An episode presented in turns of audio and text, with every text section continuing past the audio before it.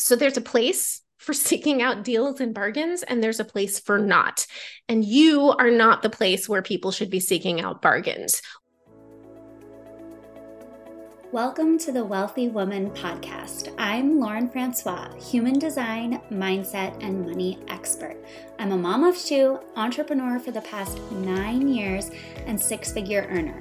I help you, successful, ambitious women, create more success and wealth with more ease by using my unique approach to get you to think and operate in a way that's in full alignment with who you truly are and what you deeply desire. If you're ready to dig into, understand, and remove the blocks that have been holding you back from catapulting yourself forward, you're in the right place. Let's dig into today's episode. Hello, gorgeous ladies, and welcome back to the Wealthy Woman podcast. We are getting back into interview season, and I am so excited to be bringing you really, really high quality guest interviews. So today I have Abbi Perets with me. Abbi is a copywriter with 20 years of experience, you guys, working with some of the biggest brands in the world. Her clients are six and seven figure entrepreneurs. She's passionate about writing hyper personalized email sequences and sales pages that help people get their courses, services, and products in front of the people who need them most.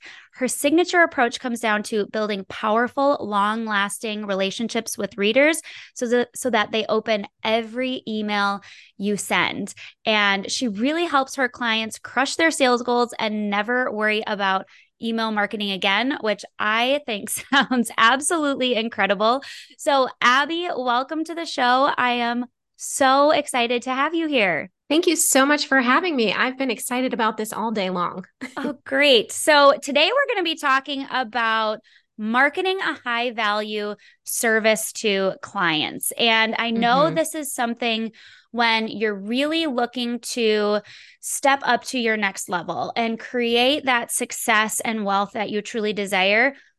It's raising prices, it's valuing your services. And there's so much that can go into that, especially on the side of mindset. Everything we have to really look at and address when it comes to really valuing ourselves the way that we want to in order to be able to market these high value services. So, I know you have some incredible points that you're going to share with us today. So I'm going to hand it over to you and just let you run with it. You may regret that. I talk a lot. well, that's why we have a podcast. That's why we're not that's on Instagram right. right now. That's right. Yeah, seriously. I'm not into these whole shorts things. Like, that's not for me. I got a lot to say. All right. So, yes, you're so right. It, it so much comes down to mindset. Now, I don't want to I don't want to let people think that like, okay, well, if I just envision a million dollars, then a million dollars will come to me because that's not what we're talking about when we talk about mindset. When we talk about mindset, it's number one, you have to actually believe in the value and the worth of whatever it is that you're selling, whether it's a product, whether it's a service, whatever it is you have to 100% believe in the value that you're delivering to people. If you genuinely think that you don't have a decent product, that it's not worth any money, then why are you selling it? Like, get out, right? Like, don't be here. But if you truly believe in the value, in the worth of what you're selling to people, then you should feel an obligation to get it in front of the people who need it. Like if you have something that can actually help someone and you are being shy or afraid or intimidated or just like, well, I mean, I don't really think it's worth anything, so I'm not going to bother selling it. Like you are doing a disservice to people right there. And the other piece of mindset is we don't just say, okay, like I'm going to envision people paying me and that will do it. Like, no, I want to make whatever it is, $5,000, $10,000, $20,000 this month. Okay, I believe that that's possible. And I am going to act in accordance with that belief. And the acting in accordance with that belief part, that's like where you show up and do the work. I don't have anything against, I shouldn't say that. I have a little bit against manifestation in the way that it's been, in the way that it's been kind of taken and misused by people. Like the, you know, the concept has been misused by people and it's being being portrayed inaccurately. because again, we don't just sit and, and think, I'd really like to have this money. We have to go out and take aligned action that is going to bring that money into our lives. I talk to a lot of people who at the end of the month, they're like, yeah, I didn't do as well as I wanted to this month. Or the flip side of that, yeah, I did way better than I thought I would this month. And most of the time, whichever way it went, it literally had nothing to do with what the person did. It was th- let stuff happen to them. So like maybe they had an existing client who needed more work so they suddenly made twice as much as they thought they were going to or nobody called them and wanted work so they made way less than they wanted to and they didn't go out and do anything to bring in either of those outcomes. They just sit back and let it happen to them. I am so against is that coming out at all that i'm against this philosophy? Like i'm i'm very much in favor of you want things to happen, go out and make them happen. Do not sit around and wait for them to happen to you. Go out in the world and make the things happen that you want to see happen. So I agree. Um, we are on the same page. Manifestation is a combination of both. It's mm-hmm. it's getting your mindset and your thoughts and beliefs and identity in alignment with what you want, but you have to then go out like you said and take action and i think that sometimes sometimes we can get stuck in either one right so we'll prioritize right. one over the other i know for me on my business journey for many years i didn't know about mindset. Like I was completely oblivious to that aspect of it. And it was all about strategy and action, but the mindset piece wasn't in alignment. So I had neglected that part. And then we see the exact opposite where women get, you know, their mindset in alignment, but then they don't go out and actually take the action that they need to take in order to create what it is they desire. So it's this beautiful combination of both. And you need both to create the wealth, to create the success. Yeah, absolutely. You really, really do need both. And and it's so true. Like you'll see people who it is kind of funny. Like when people are like, um, well, people say I should charge what I'm worth, and I am worth all of that. Yes, you are. And also, you have to earn that worth. Like, you, if you are brand new and you have absolutely no experience, it doesn't make a lot of sense for you to say, "Well, I'm an I'm a leading expert in X Y Z." because I read a book on it once or I learned a little bit about it and now I'm the best person in the world. I took a course, right? I took somebody else's course and now I'm qualified to teach the thing that they teach because I took this one course and I went to their sessions. Not quite how it works. Like I'm all about getting paid well from the beginning of your journey and there's a difference between getting paid well from the beginning of your journey and getting paid as an expert in your field after having accrued, you know, a certain amount of success and tried and failed.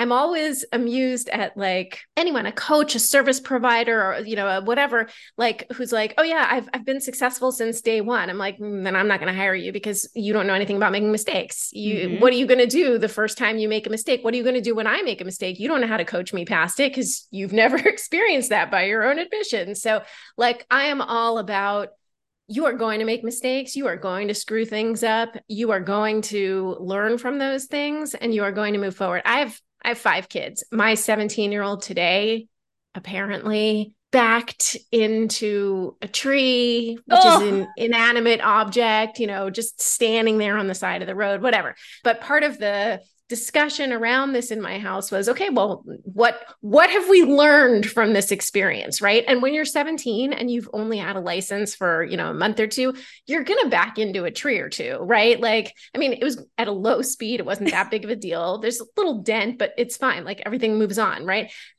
but you learn something from that. You learn that when you get in a car, you have to be paying attention and you have to use your camera and you have to listen when the car is beeping at you. There's probably a reason for it and like whatever. So you've got to learn these lessons and move forward. It doesn't do you any good to always be successful and to always be like, well, I'm I'm doing this exactly the way I was taught, so I'm just going to assume that I'm right and I'm not going to bother I don't know. I'm not going to bother learning anything. I'm not going to bother uh, taking any kind of lesson away from any stumble that I have. You've got to you've got to be so willing to learn and, and grow on your journey. When kids are learning to walk, they fall down literally all the time, right? Like the first time your kid has ever tried to pull up to standing, they fell down, right? And what do you do as a parent, as a woman? You clap, you cheer, you literally cheer when they fall down. It would never occur to you to say to your kid, well, clearly you're not cut out for walking. Let's not try that again. And more than that, it never occurs to babies and young children to not try something that they're not good at. They almost expect to fail in the beginning. Like they do stuff and they're so determined, and you can see it on their faces like, this is really hard and I'm just going to keep trying. And somewhere around like age, I don't know, seven or eight, we start to lose some of that if we're not careful. Um, so learn from really small children. Watch the way they just, they're so determined to get the thing that they want and they're just not letting anything get in their way. Keep moving towards that thing. Like, so what? So you fell down. Somebody's cheering for you somewhere. And if nobody else is, cheer for yourself. I agree. I again. think I think that we devalue the lessons we learn and the experience that comes from navigating challenges. And I know mm-hmm. this is mm-hmm. something that I struggled with for quite a while is this idea especially as a coach or mentor that like if I wasn't perfect, if I wasn't constantly earning more, women wouldn't want to work with me, right? Because they hire me to help them create more. And eventually I came to understand that no, the way that I navigate the challenges that arise on the entrepreneurship journey, which, like you said, there always are going to be, makes me a better mentor. Like that experience that I gained, the lessons that I learned, the way that I navigated it is something that I can then use to support other people through that when they're going through it. And I've said the same thing like, I don't want to hire, I have hired mentors who have not been through challenges. And yeah. it it doesn't work because when you inevitably go through a challenge they don't have anything to contribute. They don't have anything to offer. They don't have any advice to give because they haven't navigated that themselves. And so i think flipping your mindset to challenges are useful. Challenges make you better. Challenges make you more relatable. Challenges make you more valuable because you bring more experience and wisdom and knowledge to the people you're serving in whatever service you are in. A question that came up when you were talking that I thought of was what happens when we think or we know our value or what what mm-hmm. advice would you give to someone who's like I know my value but I'm terrified that others won't see my value. Mm-hmm. So I think that it really does start with getting clear on do you really know your value? Like at the core of it, are you deeply connected to the value that you're bringing? Can you talk about it? If I, you know, if I gave you an open mic and said, talk to me about what you do for half an hour, could you do that? Like, could you get up and tell me why it matters. If you can do that, you're not going to have any problem convincing other people of the value and the worth of what you're doing. It's also really important to actually, and this is a big thing that I think a lot of people miss out on, have conversations with the people you're trying to serve. Like, actually talk to people and not in the sense of like having sales conversations with them. Before you ever start trying to sell a service, you should have a deep, deep understanding of the people you're serving. And one of the ways to get that, like if you aren't, if you're not helping like yourself of three months ago or three years ago or whatever, if you are helping a market that you've never been a part of, you need to do market research. So you need to be having real conversations with people where you are not trying to sell to them, where you are listening a lot more than you're talking, where you are asking open ended questions and giving people the chance to speak. And you're listening to them really, really closely. And you're hearing what they're saying and you're hearing what they're not saying. And you're not fitting their answers into a script that you wanted to stick to and you're not trying to like constantly drive them back to what you want them to say where you're actually hearing what they have to say. So here's an example. Um, i have a student who on paper created a phenomenal service a phenomenal high end high ticket writing service.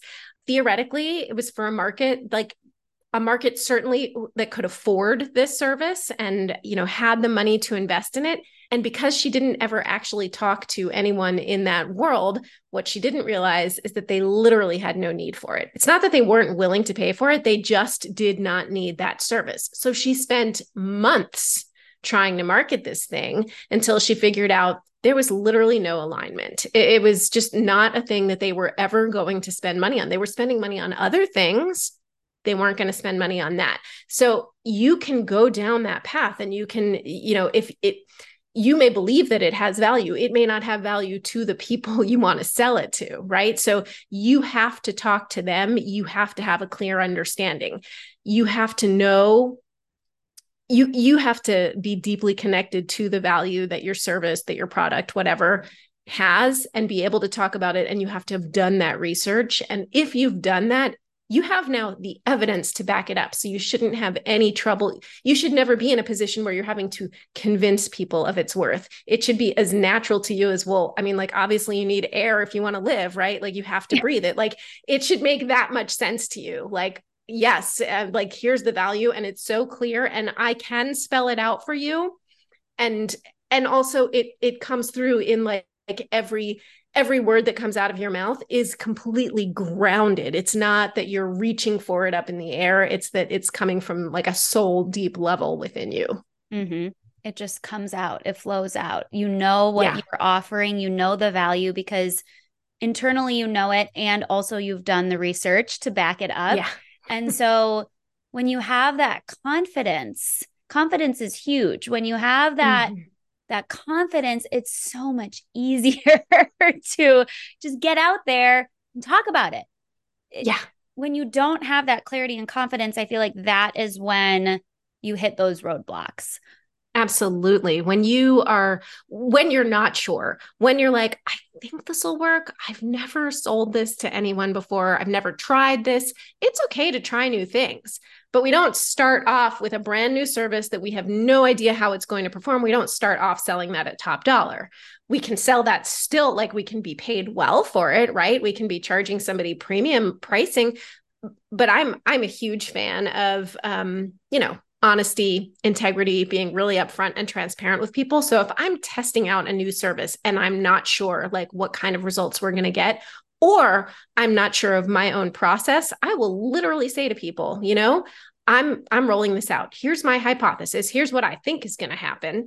And when I prove that, like if things go the way I think they are and we manage to do X, Y, and Z, I'm going to be charging, I'm going to go for easy numbers, right? So I'm going to be charging $10,000 for this. But since you're like my guinea pig here, and I don't know yet, I haven't perfected my own process around this, and I can't speak to results right now. I'm super happy to do this for you for $7,000. I'm not saying I'm going to do it for $100. I'm not saying I'm going to do it for $1,000. I still know the amount of effort that I'm going to be putting into this project, right? but I know that some of the edges may be rough. I may not get it exactly the way I want to. I may wind up hitting it out of the park. Like you may get a massive bargain by booking with me for seven grand, right? And awesome. Good on you then for taking that chance. I'm a huge believer in rewarding people who believe in you and support you early on in things. Confidence is, I believe, a transferable skill. Like there are things in your life that you've done without ever having done them before. If you have children, you became a mom without ever having been a mom before like that's a thing you know and i remember being in the delivery room with my in my first pregnancy and i remember saying to the midwife i don't think i can do this and she I mean, she laughed at me. She was like, one, it's a little late for that now. Two, I've never had a woman in this position who didn't say that. And guess what? Y'all walk out of here with babies. Like, there's no turning back at this point. Like, we're moving ahead. So, whether you want to or not. So, like, you do things all the time that you've never done before. And very few of them actually kill you. Very few of them. So, like, you may think you're going to die in the moment like you may think this is this is it this is how it ends and you push through and you do the things you can transfer that confidence you can think all right i have already survived these crazy things that i didn't think i would survive i have done these things i mean for anyone who my heart is with you who anyone who's parented multiple teenagers my god it is the Lord's work we're doing, people. I so. am not there yet. So I will still have young children, but I am just I think toddlers too. Phase. You know, I think toddlers too. There are days when you're like, okay, I didn't, you know, stab anyone in the eye with a fork today. So that's a win, right? Like there and and and on a more serious note, like there there are times when you're going through really hard stuff in your life I had a kid, I, I have five kids, right? So one of my kids had cancer in the past. There was a time when my kid was sick. He's fine now, by the way, when literally getting out of bed in the morning and like just living through the day, that was a massive win, right? So, like, at this point, having sat in the ICU with my kid intubated and sedated and not knowing were we actually going to leave the hospital with this child, after that, literally nothing scares me. Like a Facebook Live, not scary. Sending an email, not scary. Pitching a project to a potential client, not scary. Like in the grand scheme of things, these are just not things that that affect me. Like, okay, if somebody says no to me, you're not the first person and you won't be the last you know like let's just let's keep it all in perspective there are things yes. that are actually scary and there are things that we have the privilege of pretending are scary and like maybe we should work on that a little so. i love that perspective i love that perspective let's say you have a client and mm-hmm. She knows her value she's done the research she's backed it up she mm-hmm. she is ready to take that leap into a higher ticket price point what's next like what mm-hmm. does your pricing say about you your pricing absolutely tells a story about you to other people all the time. There are definitely times when, so for example, I, I write things for people, right? Um, if I were to tell one of my clients, oh, yeah, I can write that sales page, it'll cost you a $1,000. If the client is selling a course for around a $1,000 or maybe even two or $3,000, or they're selling something that's even more premium than that, and I say, I'll quote you a thousand dollars for it, they're to be taken aback. They're going to be like, I don't know if your sales page is actually going to do the job that I need it to do. I don't know if it's going to be good enough. So there are times when your pricing tells people, I don't really believe that my stuff is very good. I don't really think that this is a big deal. Imagine on the flip side, like if you if you're currently charging let's say a thousand dollars for whatever it is that you do imagine the time and attention and effort that you would be able to put into a client who paid you $10,000. Like just stop for a second and imagine to yourself, what would that look like if you knew that you were getting paid $10,000 to do that work? How much of yourself could you give to that client? How could you show up differently? Then I really want you to sit for a moment and ask yourself, are you not showing up that way for your clients right now? Because you're probably putting in a lot of that same effort and energy right now. You're just not getting paid for it. You're probably not like phoning it in for your thousand dollar clients. I'm not trying to say that at all, but I'm saying if you knew, okay, I'm getting paid 10 grand for this, like I I can really block out on my calendar, you know, this deep work time. I can really show up as my whole self. I can really dig in on this that's awesome. Like your clients would love that. So your pricing tells a story. Your pricing lets people know how you see yourself. Uh, when I walk into Target, I reject the things that are like $40 and above, right? If I'm in Target, I want a very specific price point, right? And that's cool cuz there's uh, there's a point to Target. When I walk into Tiffany, I know what I want and I know what I want to spend, right? And I'm not saying like again, I, we've all got our own taste, right? So if I walk into Tiffany, number one, I happen to prefer silver to gold, so lucky me. But like if I walk into the gold section at Tiffany and I see that things start at like seven, eight, nine, ten thousand dollars, I, I know I'm probably not going to get something, but I will happily spend you know several hundred to even maybe like i don't know $1500 $2000 on a silver bracelet or necklace at tiffany's I won't spend that at Target. My gosh. I mean, I can run up a receipt at Target, sure, but I don't ever hit like $1,500. That's just not a thing. On the flip side, uh, my kid had surgery and I went to the world class expert. It cost $100,000. We paid an enormous amount out of pocket because it was in a different country. My husband and I took off for six weeks with our son and spent six weeks in hotels in a different country away from our other four children, incurred great personal expense. And we did it because we wanted the world class expert operating on our kid. We definitely did not want like the bargain basement prices.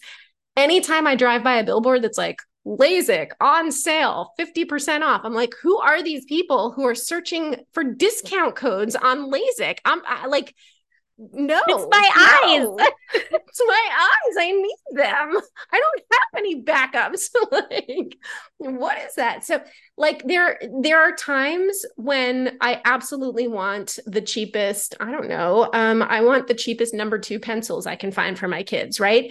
But I want the best tutors I can find for them. I want like the most amazing piano teacher I can get my I can, you know, pay for. So there's a place for seeking out deals and bargains, and there's a place for not. And you are not the place where people should be seeking out bargains. What you do, the unique value that you bring, your lived experience matters. The insight that you bring, even if you are saying to yourself right now, well, my, I don't have any great insights. I don't have any. Yes, you do. You're a woman on this earth. Yes, you do. Your voice matters your heart matters, your insights matter, your lived experience matters. It matters an enormous amount. And if you want to start charging more for your work, you're definitely going to have to go through the mindset piece first and get clear on your value and your worth as a human. And it's only then that you can start, you know, this whole premium pricing journey. Um, you've got to do that inner work first. It's it's such a critical part. And if you've done that and you understand that you as a human have worth, your work also has worth. The work that you do, you wouldn't be doing it if you didn't care about it. You wouldn't be listening to this podcast if you didn't care about serving a specific audience, if you weren't trying to grow yourself as a business owner. I have seen, by the way, again and again, I know many people who when it's all about money, you're also not going to be successful. Like I remember having conversations with several students in the past and they were like, "Yeah, I don't really care about like the people I'm writing for. I care about me and how much I'm getting paid." And I remember saying to them, that's not going to work. Like you're not going to build the business that you want. And two of them to this day they maintain that mindset and to this day I get messages from them all the time. They're like, "I can't break out of these like you know these $200 gigs i can't move past $2000 a month whatever. And it doesn't surprise me at all. And the third really did the work really showed up for herself. And the third one really made a point of doing the work on herself really got connected to what it is about her clients that she cares about what it is about doing the work that she cares about and she is now you know having these 10 and 15 thousand dollar months on the regular. And that is also not surprising to me. The same way her colleagues are stuck in this $2000 a month slump and they can't get past that it makes perfect sense to me that once she did the work she was able to skyrocket her value. Because it's not just about how much money can i take from people. It's about how much value can i deliver. It's a small thing but i never talk about high ticket services. I always talk about high value services because words matter. And it's not about how much money can I charge my clients, it's about how much value can I deliver inside of this service. Ladies, I need your help, and I've got a special opportunity for you if you're willing to take the time to do this for me. I'm doing some market research to get a better understanding of who you my listeners are where you're at in your business and career, what specifically you're struggling with, and what your deepest desires are, so that I can make sure the content I'm creating for you here is as valuable and useful as it possibly can be. So, I've created a short survey for you to complete. To access the survey, all you have to do is scroll down to the show notes and click the link. You'll be redirected to a Google form with questions for you to answer. If you complete this full survey, I will enter your name into a drawing to win a $75 Amazon gift card. Yes, a $75 Amazon gift card as a way to say thank you for helping me with this. The drawing for the gift card will take place on Friday, November 17th, so you must complete the form by Thursday, November 16th to be entered into the drawing. Perfect timing for right before Black Friday, right? Again, all you have to do is click the link in the show notes, complete the full survey by November 16th, and you'll be entered into a drawing to win a $75 Amazon gift card. I appreciate you so much for doing this for me. It is so helpful and it's going to give me such valuable insight into how I can better serve you. Okay, let's get back to the show. It's always an exchange of value, always. Yes. And when you care, you show yes. up differently. And when it's just about money, you don't care in the same way. Mm-mm. And Mm-mm. I know I've gotten caught up in that in the past. I know many women who have gotten caught up in the past in those things because there is such an emphasis these days, especially with an online business or if you're specifically in online mentorship or coaching, there's this constant uh, message being fed to you that you should just be making more and more and more and more. And if you're not making more, you're failing. And so it can get very easy to get caught up in that.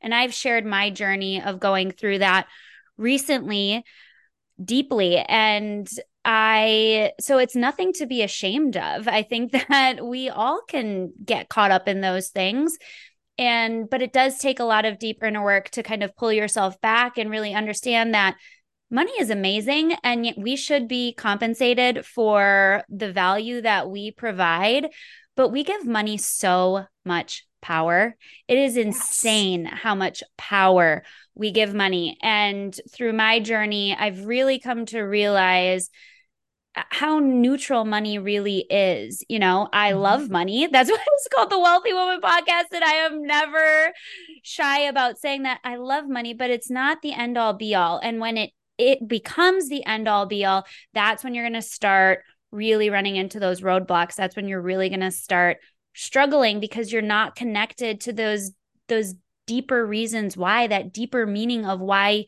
you're doing what you're yeah. doing and money is never going to carry you as far as you want it to it just is not it's so you know and i think it's a really i think we're living in very interesting times um i think that for a lot of online business owners, the pandemic was an amazing time. I mean, for my family personally, it was it was fantastic. I mean, like, let's set aside the fact that many, many people all over the world suffered terribly. Like, I understand and honor that.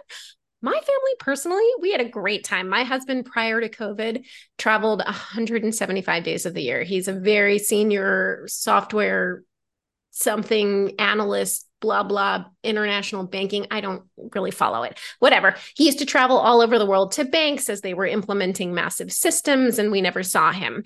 COVID started. He moved back home, I was like, oh, hello, I have a parenting partner. and my course business, where I teach women how to get started in freelance writing, exploded because guess what? Everybody wanted to learn how to work from home. Right. So, and then my client business, like writing for clients, everybody needed new messaging. So it was like fantastic. It was like printing money. Right. And so in my head, I was like, oh, doubling your growth year over year is totally normal. And for a few years, it was totally normal. And my husband kept saying to me, that's not normal. That's not normal. That's not normal. like it's going to crash at some point. Um, and guess what? He was right. And then I hit this year where I was like, oh, like where I made less money than the year before. And it really affected my self worth for a while there. And I had to really like stop and say, well, one, this is a normal thing that happens in business. And two, I, I think a big for me a big piece of it is how much money do you really need you know um how uh, i I sat down and did the math. Um, I sat down and did the math several years ago, many years ago, really. Um, how much money do I need to have saved in a bank account to never have to work again? To know that for the rest of my life, it's not that I won't work because I love what I do, but that I can absolutely make choices about yes, no, I don't want to do this. I'm not feeling that, whatever. Um, and the number is $8 million. That's a crazy number to say out loud for so many reasons. One, like, wow, $8 million. And two, I no longer say, oh my God, $8 million, that's an unattainable sum. Like the money mindset work that I've done over the years, I'm like, yeah, $8 million. I have a clear path to how I will put away $8 million in savings. And I know that you know when i retire which will be significantly earlier than like normal retirement age I know that I'll feel safe, that I'll feel like I can take care of myself, my family, my five children, including one with significant special needs who is going to need financial help for his whole life. Like, I know that I can do, do, do these things because I have a clear path and the numbers are are real concrete figures. And i'm not just like you know like i think a lot of people have a lot of fear around money because they don't look at their actual numbers. They don't face things and they don't confront them. And and they just you know you live in this fear of like well i have this debt and i don't know how much and i don't know how much it's growing each month and whatever facing those. And trust me i've also been the person who carried a lot of debt. Again i have a kid with special needs and we ran up massive massive debt when we lived in the us and none of his treatment was covered by health insurance and all of those things. So like I get it. I know what that living in fear is like. And I really had to do some work on myself to face it and to and to confront it and then to start moving past it. So Yes, you have to get intimate with your money. If you're going to go on this journey, you have to be so intimate with your money. So I'm going to play devil's advocate here for a second. Ooh. And I promise it has a point. But one of the things that I thought of was why do you think it is that we automatically associate higher costs with a better service? Mm. It's a great question. And there usually is a correlation. So we all work on heuristics, right? Like we all work with, I'm going to take my past experience and I'm going to learn from that. I'm going to take past collective experience and learn from that. So most of the time we're taught that paying more will give us better service. And a lot of the time we experience that ourselves. And when we don't experience that, we get pretty vocal about it. Like, you don't hear people saying, oh, man, that cashier at McDonald's was rude to me. We kind of expect the cashier at McDonald's to be rude to us, like it's par for the course, right? But if you went into, I don't know, a five star hotel and got really bad service at the front desk when you were paying $700 a night for a suite, you would be pretty surprised. You would talk about that a lot. It would be unexpected for you. I think that we do expect a higher level of service when we pay more. We don't always get it. And I think that we, as particularly as women service providers, have a real opportunity because having worked with a lot of freelancers and service providers in my own career, I know how bad service can be. And I know that when you you don't really have to do a lot, but when like you do just slightly more than the bare minimum, people are stunned. I've personally had many, many clients come to me and say, Your customer service is stellar. The first time somebody said this, I was like, What do you mean? She's like, Well, you told me you were going to deliver the stuff on Wednesday and you delivered it on Wednesday. And I was like, Huh, that that's not a thing that you're used to and she was like no that's not usually how it goes usually on wednesday i get a call or on thursday i get a call that says oh yeah it's going to be late like i order as a lazy person, I order my groceries to be delivered to my house because I refuse to leave my house and go to the grocery store. So the grocery store has a window of time that they're supposed to deliver. And the window that I always go for is on Mondays, it's between 1 and 3 p.m. Invariably, like I can build it into my schedule at this point. Invariably at 3:30, I get a text that says, "Dear customers, we are running late." No kidding. Really? I figured that out on my own, right? this is why, by the way, I go for the Monday slot because the other days the slot is called for 7 to 9 p.m. and I'm not staying up till 10 30 when they deliver the groceries. Like I'm very old and I need to go to bed early. But eh, so we're so used to bad service. We expect good service when we pay more. We don't always get it. And when we do, like, I mean, you can get people to to be incredibly loyal to you if you do give good service. Dumb example. And and I believe too, this will demonstrate this you get to choose what you spend your money on. Like, don't spend other people's money for them and don't let other people spend your money for you. I don't care about shoes or bags. Yes, I bought a necklace at Tiffany's this year. Like, it was very exciting. And I went specifically into Tiffany's to buy the necklace, right? But I don't, generally speaking, I don't care about brands. I don't like, none of that matters to me, right? My clothes come from Target. So, but I like when I fly, I fly business class because I fly long haul international flights and I'm not sitting in coach for 11 hours. I'm just not doing it. Um, and usually I'm flying for an actual work purpose and I want to get off the plane and like be a human and be able to go and give the talk that I'm giving or work with the client that I'm working with or whatever. Anyway, all of that to say, I've gotten to experience business class on multiple airlines, and there have been some airlines where the experience has been not what I thought I would get when I paid for business class tickets. And then there's like the new airline that has blown me away is Virgin. And I will now, whenever I'm flying, even if I have to pay a little bit more to fly Virgin, if it's not like ridiculously more than the next one, I'll pay a, I'll pay a couple hundred dollars more to fly with Virgin because I know the experience will be so good. Mm-hmm. And and that's like so they've bought my loyalty by providing really great service um, and i'll choose them over a different theoretically similar product right from somebody else because sometimes the expensive service doesn't live up to what it's supposed to be the reason i ask that question is because I know oftentimes I run into women who provide a great service. Like they provide, they have the value, they have the experience, they have the knowledge, and they're struggling with the mindset side of raising their prices, of charging more.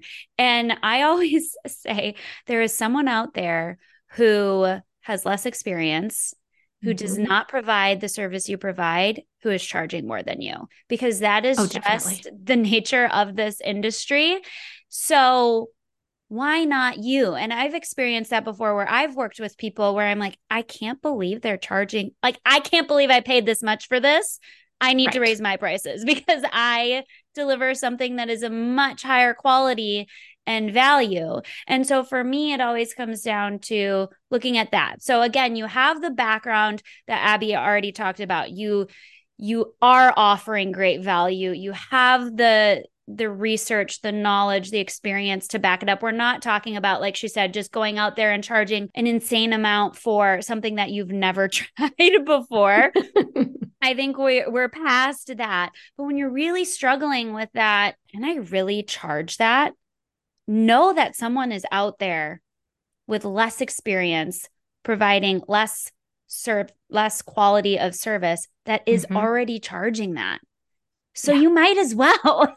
yeah, you really might as well. Like, I, I think a great sign is if people are surprised by your pricing, you should probably be charging. Like, if you're like, you know, if you're, ha- the other thing is we're so sometimes afraid to talk about money. So, oh, I'll like, we have the discovery call. I'm like, okay, I'll give you in writing the pricing. Yes, I understand to an extent, but I hate I hate I, like it makes me cry when I see women you know, they go through the discovery call and they're so excited about this potential project. And then they write up this whole proposal.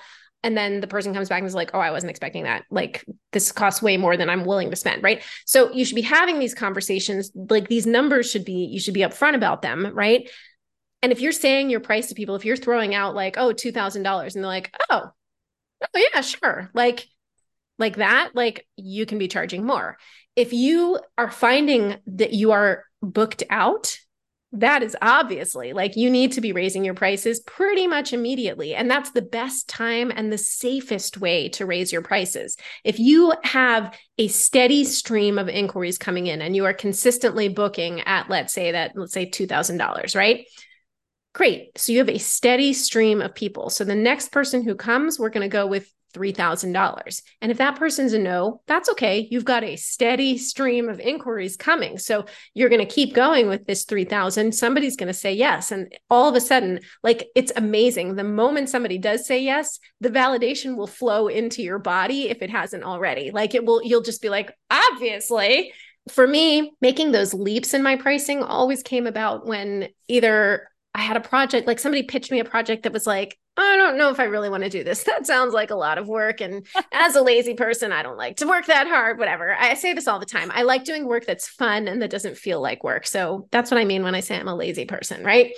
So when a project feels very hard and heavy and difficult to me, I don't necessarily want to do it, but I don't always want to say no. So sometimes I'll just quote like a crazy price, like I'll literally double my regular pricing. And if somebody says yes, I'm immediately like, well, that's the new price now. That's what we're going with. Um, and I remember going from, you know, when I was doing writing email sequences and I started, I mean, I started at like a thousand dollars for an email sequence the first time I did one for somebody, and then quickly made my way up to like twenty five hundred. But then the first time that I quoted somebody five thousand dollars because I didn't want to do it, and she was like, "Oh yeah, no problem," and I was like, "Damn right, no problem."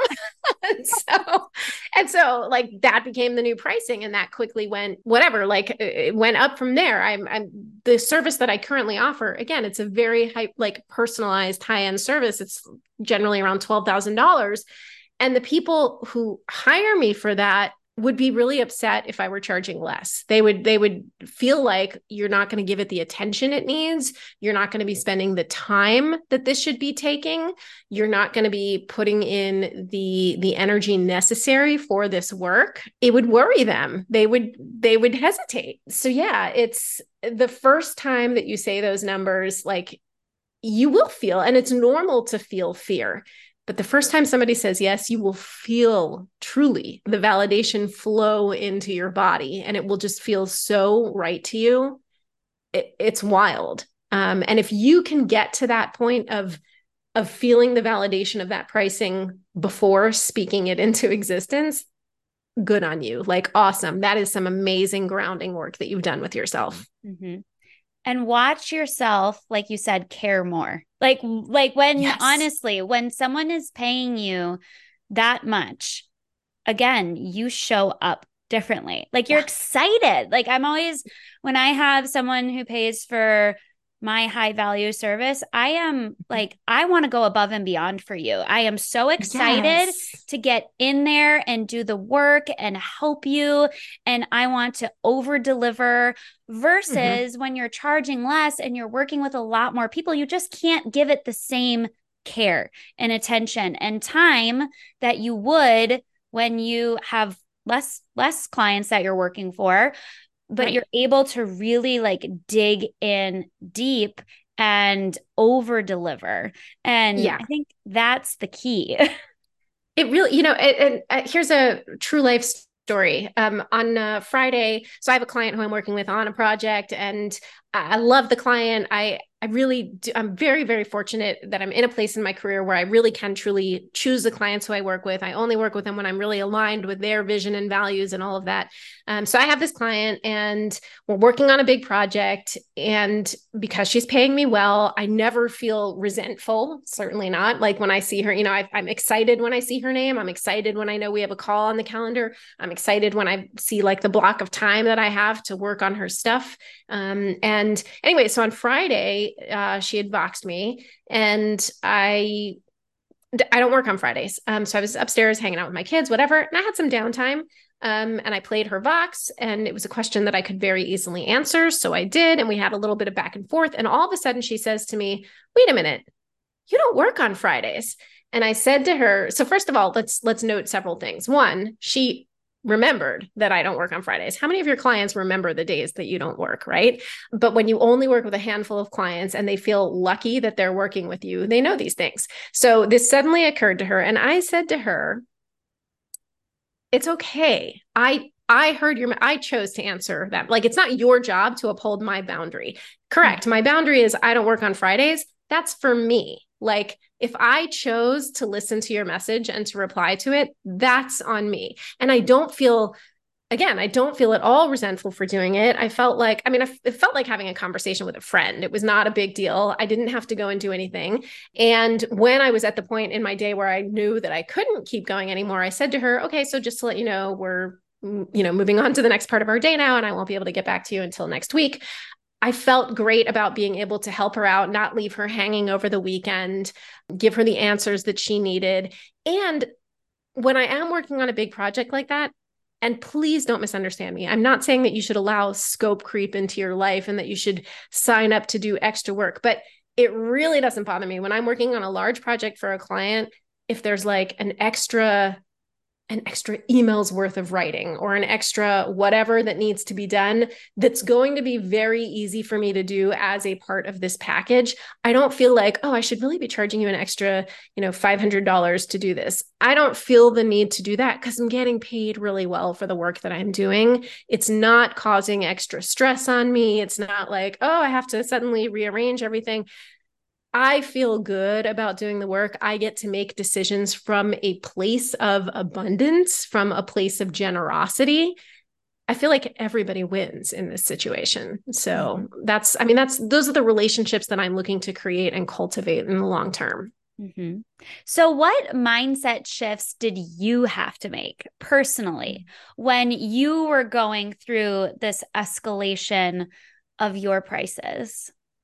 Yeah. I mean, it was, I had to really get in touch with what's different about me. Like, you know what what's my unique value proposition what sets me apart from anybody there's like 8 million copywriters out there um, and that's probably not even an overstatement of the number like there are a lot of copywriters out there one i mean i know specifically that i that i bring some unique perspective in that I'm a mom and I'm a mom of kids with special needs and I'm a mom who lives abroad who has bilingual children who has a whatever like there's lots that I can do in that sense. But there's also the sense of I've been doing this for the years that I've been doing this. I care very deeply about the clients who I work with.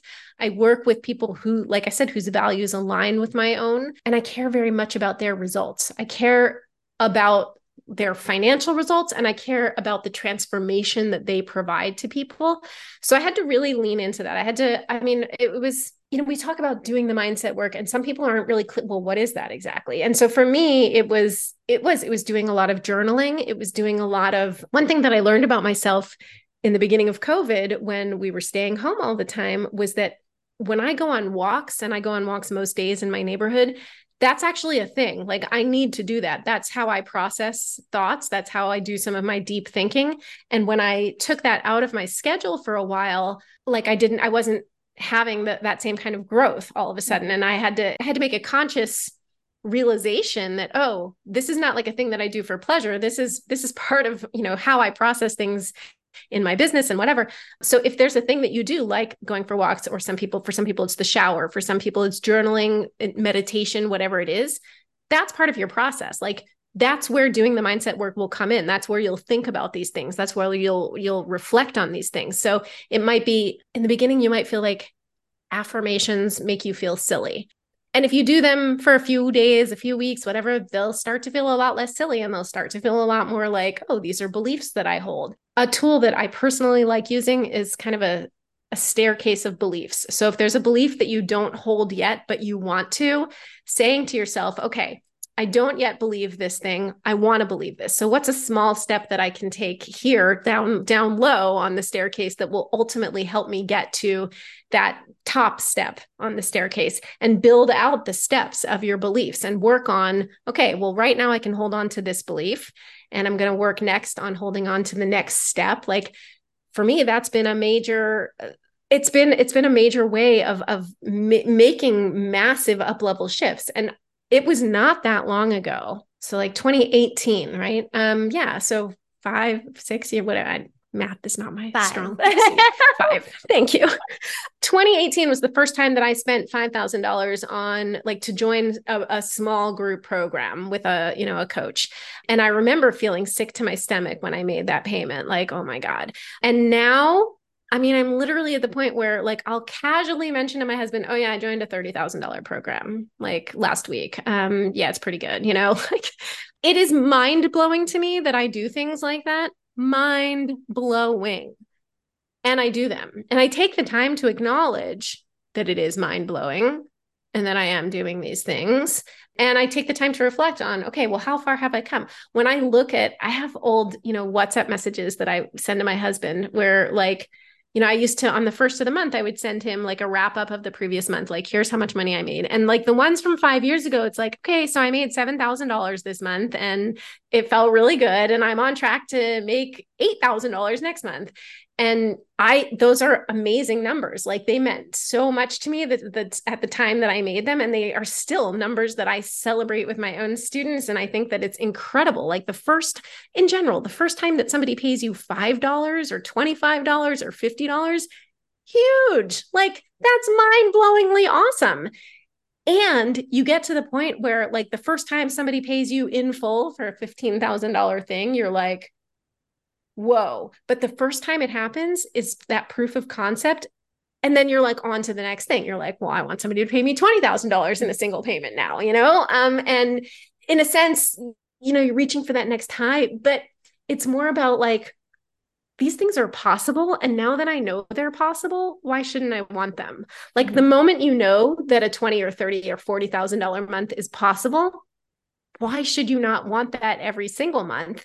And with that, I think it is important to know how much money do you really need? Like, if you don't need, if you've created a life where you're like, I don't need to be making more than 15 grand a month and you're doing that, awesome. like i'm not saying don't grow but i'm saying like don't feel like you need to be making $40000 a month if $15000 a month is meeting all of your needs and then some and keeping you happy and fulfilled that is phenomenal that is fantastic and lean into that and celebrate that like enormously mm-hmm. so i agree so basically like you have to remember that it's a stair step, right? It's it really all these little steps. We're constantly just taking the next step and the next step and the next step. We're not making these huge leaps that don't feel possible or believable or put your nervous system into complete yes. dysregulation. I think oftentimes we forget that. Like all these little steps add up over time. And it's only in hindsight when you look back that you're like, wow, like look how far I've come. This thing that was such a big deal before now feels so normal to me. And I think that's right. where we get to look at that growth and that progress. You talked about mindset work. And I think, yeah, if you're not familiar with mindset work, the kind of work she's talking about, which most people outside of the service based industry probably have never even heard of, is money mindset. Like, what do I believe about money? Yes. What do I believe mm-hmm. about making money? What do I believe about what it takes to make money? What do I believe about success? What do I believe about what I'm capable of? What do I believe about what I'm worth? That's where we really dig into those things, those things that you've probably never thought about. And you have to do that at every single level. It's not like you do it once and then you're done. It's like you do it once and then you hit the next level and then boom, something comes up and you're like, oh, okay, like I didn't know that was a thing, but apparently that's a thing that I get to now work through. And then you work through that and you hit the next level. And then it's like, okay, now I have all these new beliefs that have popped up that I need to look at. And the higher you get, you're going to notice like it never stops it's just that new things emerge, like new things that weren't there before because you weren't at that level before, or maybe were there before, but you didn't know about them.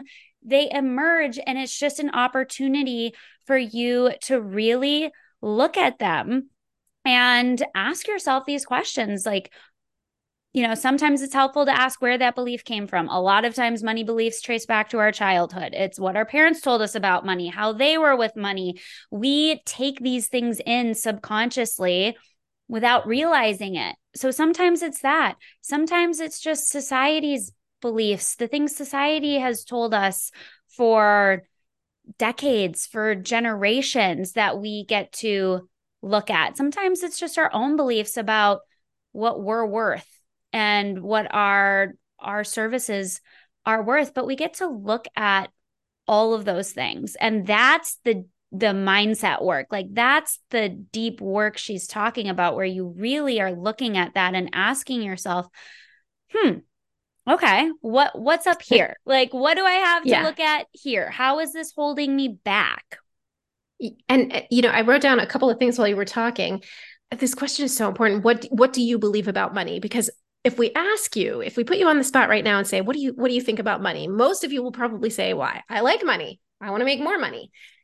And if we dig a little deeper and we say, what do you think about people who have money? Some very interesting answers will probably come out. Like you'll probably start to say things like, well, I mean, I kind of assume, for example, what do you think of billionaires? Well, they're probably bad people, right? Like if I tell you that I charge $12,000, is your first thought like, hell no, girl. Like you are crazy. Nobody's paying you $12,000. Like when you say i like money and i want to make more and you also hold these beliefs of like well clearly billionaire billionaires are bad people and $12000 is too much to be charging.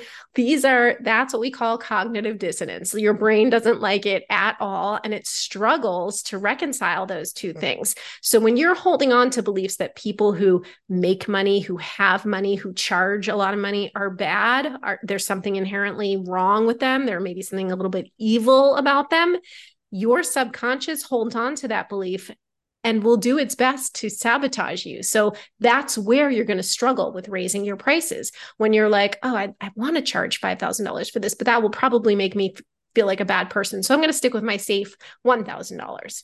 Or need. So Have you, yeah. I've heard, I've seen this so many times. Well, nobody needs that amount of money. Right. And it, it, right. I'm always like, well, who are you to say what people right. need? Or you have no idea. You know, like, like if we're judging what right. other people have, we're never going to create that ourselves. Right. Because like, again, it's a negative association. You're not going to create anything that you think is bad or negative right. or that you hate. Like right. You, your your mind will not let you do it because your mind doesn't believe that you are a bad person or right. that you have any of those qualities. So it's like if that's what you associate with that, you're not that way. So you're not going there. Like we're right. not going no, there. Exactly. Exactly. Uh, you know, some of the rules that I have for students in my programs are like, you don't get to make decisions about other people's money for them. Like, well, who's going to spend that much on this? You don't get to make that decision. Well, I don't think my client can afford this. Mm, you don't get to make that decision at all. Like you don't get to choose what other people spend their money on. They get to make that decision. You have no idea how they got their money. You have no idea what their plans are for their money. They get to decide that. That's their decision, their choice. Um, and I'll tell you the thing that makes me craziest when I hear when people are like, oh, my ideal client can't afford that. Girlfriend, listen to me. By definition, your ideal client is not only a person who can afford that, is a person who wants to pay you that money. Like that is what ideal client means. So They're you can ideal. decide, right? Like you can decide, okay, my ideal client is a person who can only pay this amount of money. Okay, that's fine if that's the decision you want to make. But like, if you want to make a service that somebody who can only pay $400 can afford, great, make a service for that person. But don't tell me that your ideal client can't afford $4,000. Then your ideal client is like, then your service can't be for that person. Like, it doesn't make any sense. Your ideal client has to be able to, because they're ideal. Um, that's a big thing. Um, and then another thing that I wrote down is there's a movie, it was on Netflix. Um, it's called The Laundromat. Meryl Streep is in it, Antonio Banderas is in it, a couple other people. It's like half documentary, half movie fictionalization of a story. And in the beginning, there's this fantastic scene where Antonio Banderas and somebody else, who I don't remember, are discussing the evolution of money and credit and like the things that, you know, how money evolved and how credit evolved. And they talked about like, you know, in the beginning, we wanted a way to exchange things like I have a lot of bananas, but I want a cow, right? But maybe like your cow doesn't want to travel this far and maybe you don't like bananas. So we can't make a trade. So we need something to stand in for the bananas and the cow, right? So the evolution of money. And then when they talked about credit, they talked about, okay, so now I'm going to pay you with the promise of bananas from the future. And I have always held on to that definition of money, of credit as bananas from the future. So if you have not seen The Laundromat, I must recommend at least watching the first 10 minutes and watching the scene where they explain money and credit, because it is like, in my mind, life changing and just will make you think about money in a whole new way. Um, and I just think it's important to do that every so often. Um, but yeah, examine closely your own beliefs about money and and the the things that like ask yourself, what was I taught about money? What did my if you were brought up in a house where you were constantly told we can't afford that or that's not for people like us, like these are things that you've internalized and you don't even realize it. But it's okay now as an adult to ask yourself, is this belief still serving me?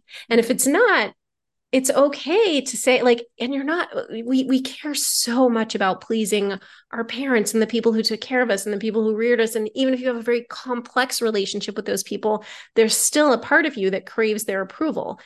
You're allowed to now as an adult say okay i'm going to honor these things that they taught me and i'm going to continue to honor and love the people who taught me these things. And i know that they didn't do it with the intention of of giving me these you know these mm-hmm. hangups about money or whatever I'm going to release this belief now. It's not serving me.